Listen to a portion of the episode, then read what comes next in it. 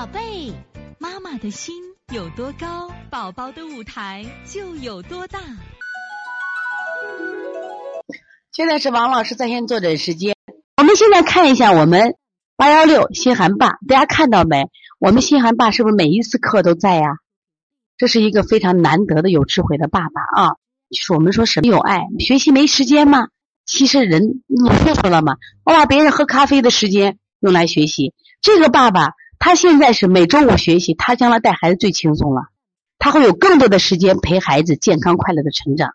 我觉得我们再一次把掌声送给我们八幺六心涵爸，特别棒啊！他说啊，隔壁村有一个这个西医，小孩发烧厉害的一直不退，他就给灌肠灌肠，呃，不知这样的对孩子有危害，想了解。我记得我分享过一个灌肠的危害性，大家可以看一下啊，回头在喜马拉雅的荔枝平台找一下，专门讲的是灌肠发烧灌肠。哎，我在一次那个。我们小儿推拿经典案例剖析的时候，我讲过一个，就讲小孩发烧专讲小果果的发烧，专门讲灌肠。这个果果呀，他当时灌肠，就是因为他每二十天就发烧一次嘛。他在第三、第四次寻求中医治疗的时候呢，大夫就给他用灌肠。结果刚开始灌肠特别灵验，后来的灌肠呢，他有一次灌了十次，一次发烧都不顶用了。这次灌肠导致他的孩子下焦寒凉，寒则不通，结果小孩便秘，便秘大便出血，小孩形成什么体质？上热下寒的心肾不交体质，后后来病越来越严重。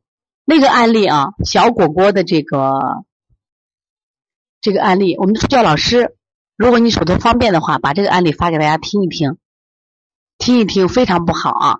我觉得这个案例，就这个案例非常好，非常好，向大家学一下。这个灌肠非常不好，真的不常惯例。虽然过去其实我也尝试过，就这个用水灌肠，这个真不是好方法。因为长期灌肠以后，我们大便会寒，长期刺激肠蠕动会变弱，所以不好啊。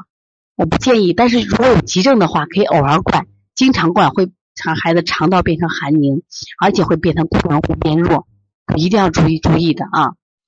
经常性肯定是不好的。你得记住，我们现在要找原因。孩子发烧厉害不退的，我们要找原因。你比如说，孩子这个积食，我们让他让他拉，让他用开塞露拉，而不是用灌肠，因为用的药都是寒性药。你看，我们开塞露和这个药完全是不一样的。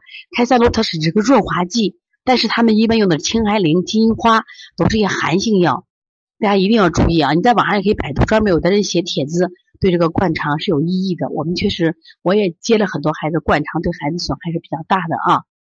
另外呢，我刚刚讲，就最近呢，我们八月份还要开这个经典医院剖析，我真的希望你们去学习，为什么呢？就经典医院，我就会把我临床中我见到这些特殊的案例分享给大家，对你有帮助。特别是果果的案例，就是用灌肠用的多了，孩子整个体质都变了，变得非常的不好啊。希望这次课大家能跟着我一起学习。把一些我们说治本的误区找到，我们的孩子就不再生病了啊。那第二个呢？天气热，这个孩子脖子处长了痱子，好了之后变成一个小黑点，这个要怎么去除呢？这个不用管，为什么？他那个结那个小痂，它自然就好了。他那个长成那个痂以后，慢慢就把根儿就脱离了。开始那个痱子是有根儿的，慢慢好了以后就没根儿了，自己就掉了，不要担心。呃，小孩子头发都是竖起来的，我看别的家孩子都是平的，那怎么回事？一般的孩子的头发都不是竖起来的。那么小孩呢，肝火旺的孩子，肝气就是我们肝气足的孩子，或者是我惊吓的孩子是一竖起来的，这个也不要担心。我们经常给孩子啊补一补肾，搓搓肾腧，知道吧？补补阴，补补什么呀？这种肾阴，这个孩子会好一点啊，会好一点。这个不要紧张啊。我不知道小丫头脾气大不大？你家小姑娘她急不急？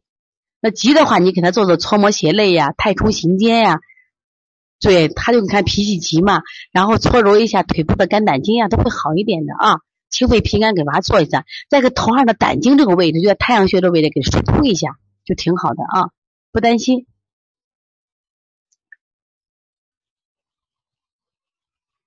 这个孩子爸爸还有问那个打打胰脑这个发发烧这个啊。胰脑发烧的其实不紧张啊，为啥呢？打胰脑发烧，打胰脑发发烧的是很正常的。就是小孩的本身啊，他就是一个有打针这个发烧的。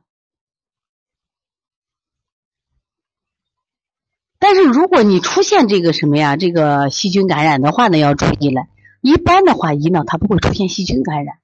那你最近刚好看到是啥？还有一个情况就是你这个孩子在打针之前有没有？为啥我们说你为啥你你为什么就说是我们在打针之前呢？我们要判断这个孩子该不该打针。前两天我刚刚讲有小孩，他就大便拉泡沫，那防疫针就那那那个医生就给他不打，就打了后害怕出现一些比如说并发的反应。如果你孩子刚好感冒，人也不打，所以当时你的孩子有没有这种情况呢？我看你的化验单啊，我看一下这个孩子的化验单，那应该没什么问题啊。他排异反应这个，我看到你的孩子高哪高？单核细胞高是发烧的值啊，单核细胞。那么你现在？你就是单核细胞高，再没有别的高的值吗？这个没有问题，你只有单核，就就至少你这个化验单只有单核细胞高嘛，只有单核细胞高这个值就应该没有太大的问题。你看啊，我们现在的家长都是怕担心孩子发烧烧坏大脑，他凭什么烧坏大脑了吗？你得有症状了呀。你就说脑膜炎是不是脑膜炎的症状？你有没有这症状？所以，所以我往往我们就担心孩子打坏了，就把孩子打坏了，知道吧？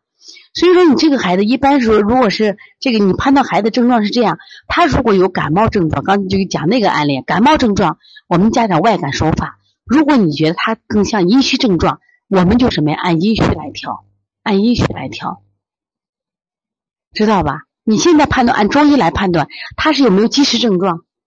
有没有积食症状？有积症状，我们按积食来调；如果有阴虚症状，你按阴虚调就行了。你现在反复看，知道吧？你判断你就给他做。你这样打下来以后，孩子脾胃一受伤啊，他很快下次病就来了。而且打防疫针的时候，因为发烧很多，你这个只有这个单核细胞高吗？没有问题吗？那你凭什么打针呢？你不到时候嘛？你这个打，因为疫苗引起的这个发烧，你时间它它有一个它自己身体是个适应嘛。它其实疫苗本身是种病毒嘛，它进入身体以后，它必须采取排异反应嘛。他排异反应，他就要发烧呀。你孩子发烧高的话，他什么呀？他实际上正气足嘛。有的孩子还发烧高不了那么多情况，但是我们就是防止出问题是，你在这个期间千万不要吃鸡蛋。为啥发烧时候吃鸡蛋这个问题就很严重？他会烧越烧越高，我不知道你们家给吃鸡蛋了没有？所以说，我们孩子发烧的时候一定记住，鸡蛋不能吃。为啥？你们可以试下鸡蛋清。鸡蛋清很多不是女性爱美都脸上抹鸡蛋清，鸡蛋清有收敛作用。你看鸡蛋，我们煮这个煮熟鸡蛋，扔到地上是不是像篮球一样砰砰的？它有弹性，它有收敛，不不利于代谢。所以说，孩子生病期间、打针期间坚决不能吃鸡蛋啊。所以，从现在开始学习小儿推拿，从现在开始学习正确的育儿理念，一点都不晚。也希望我们今天听课的妈妈能把我们所有的知识，通过自己的学习，通过自己的分享，让更多的妈妈了解，走进邦尼康小儿推拿，走进邦尼康的课堂，让我们获得正确的育儿理念。